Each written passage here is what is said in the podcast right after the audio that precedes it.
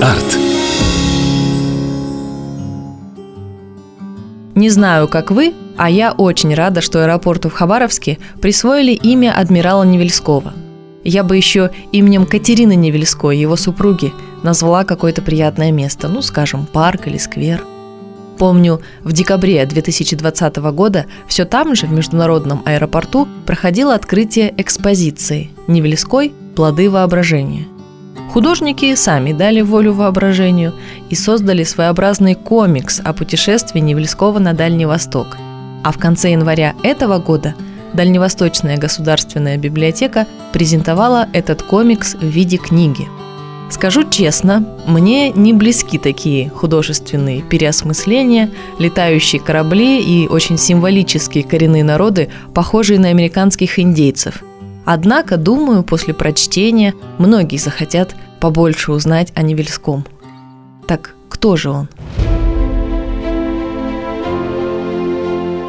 Геннадий Иванович Невельской родился 23 ноября 1813 года в семье потомственных мореходов. Он учился в морском корпусе, где директором был первый российский кругосветный мореход, великий путешественник Иван Крузенштерн – тот самый «Человек и пароход».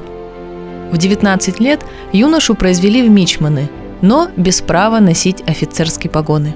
И вообще, всю свою жизнь этот, по правде говоря, выдающийся человек встречался с враждебностью правительственных кругов. Так раздражали чиновников прежде всего смелость и энтузиазм молодого человека. Он мечтал о путешествиях, об открытии новых земель этот момент, кстати, вполне точно ухватили создатели комикса. С 1836 по 1846 год он ходил на различных судах по Балтийскому, Северному и Средиземному морям и стал настоящим опытным моряком, за что заслужил большое уважение среди сослуживцев – Никто не мог понять, почему он отказывается от должности старшего офицера на знаменитом фрегате «Паллада», который готовился к кругосветному плаванию. А Невельской просился на маленькое судно «Байкал», готовое к отплытию в Охотское море.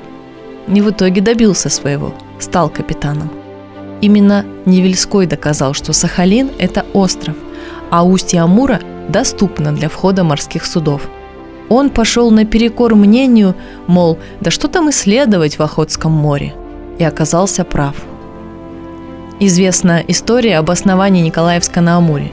Несмотря на приказ правительства не касаться берегов Амура, Невельской, ну правда с разрешения Николая Муравьева-Амурского, 13 августа 1850 года поднимает Андреевский, то есть русский флаг на мысе Куэнда в устье Амура – честь основания нового поселения – Николаевского, будущего города Николаевск-на-Амуре.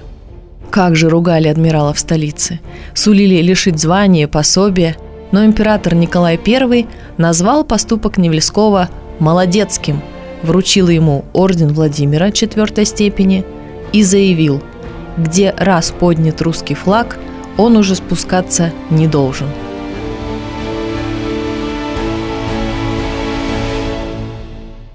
И еще одна история, о которой нельзя забыть. Это подвиг молодой жены адмирала, Катерины Невельской.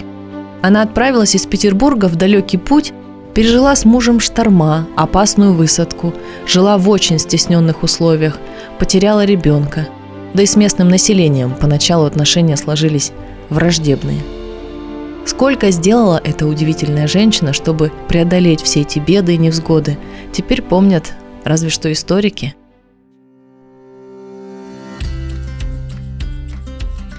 О своей деятельности на Дальнем Востоке Невельской рассказал в книге «Подвиги русских морских офицеров на Крайнем Востоке России» 1849-1855, над которой работал до конца жизни.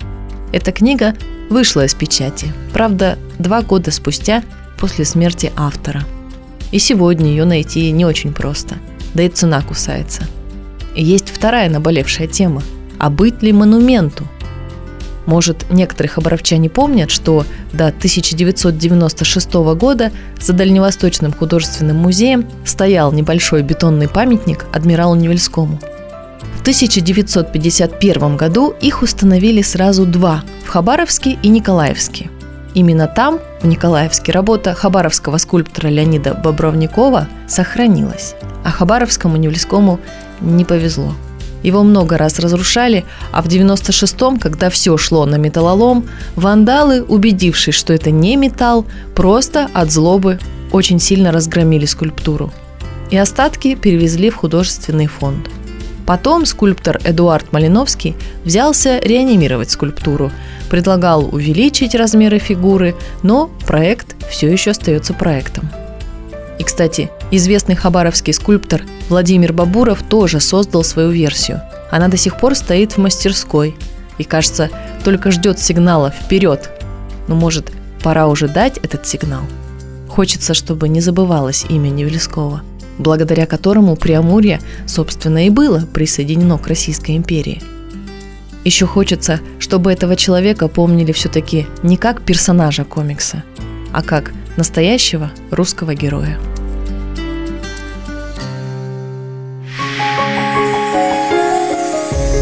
Точка. Арт.